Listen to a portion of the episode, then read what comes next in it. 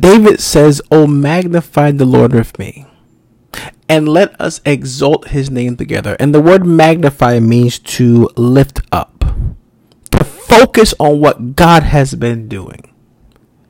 And the good thing is that when I look back on this scripture and I look back, I'm so glad that I'm, I'm a part of, of, of my, my church home that, that helps me to connect throughout the Bible moments that I remember throughout life.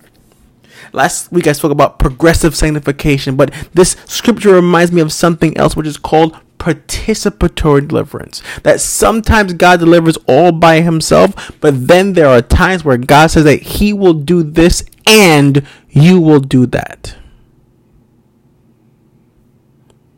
And what God wants you to do in your life is going to require assistance, is going to require support. You must have the right people around you. Because in life, people are so used to you being strong. But in this season, it's not about being strong.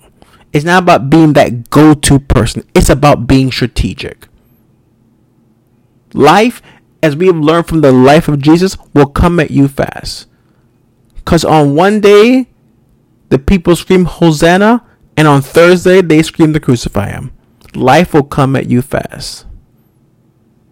And think about Matthew 21 and 9, it says, And as the crowds that went before him that followed when he came into Jerusalem, Hosanna to the Son of David. And then verses later, the people Jesus blessed wanted him dead. And they kept on crying out, Crucify him, crucify him. One of the greatest attacks you may experience in 2022 is from those that you are familiar with. And that's a word in of itself. That's a word. I can stop right there. One of the greatest attacks you may experience this year is from those you are familiar with. If it, I always say this, if it happened to Jesus, what makes us any different? If they could do it to him, why can't they do it to us? If they can portray him, why can't they do it? If they can say one thing to his episode, why can't they do it to us? It's not about being strong anymore. It's about being strategic. Magnify the Lord with me having the right people around you. Because attacks are going to come. And it is hard to say that it's coming from people who you're familiar with, but the pandemic has given us a new level of gratefulness and humility. But the scary thing about this pandemic, which I realize, is that people are going back to the very place that God delivered them from. It's true.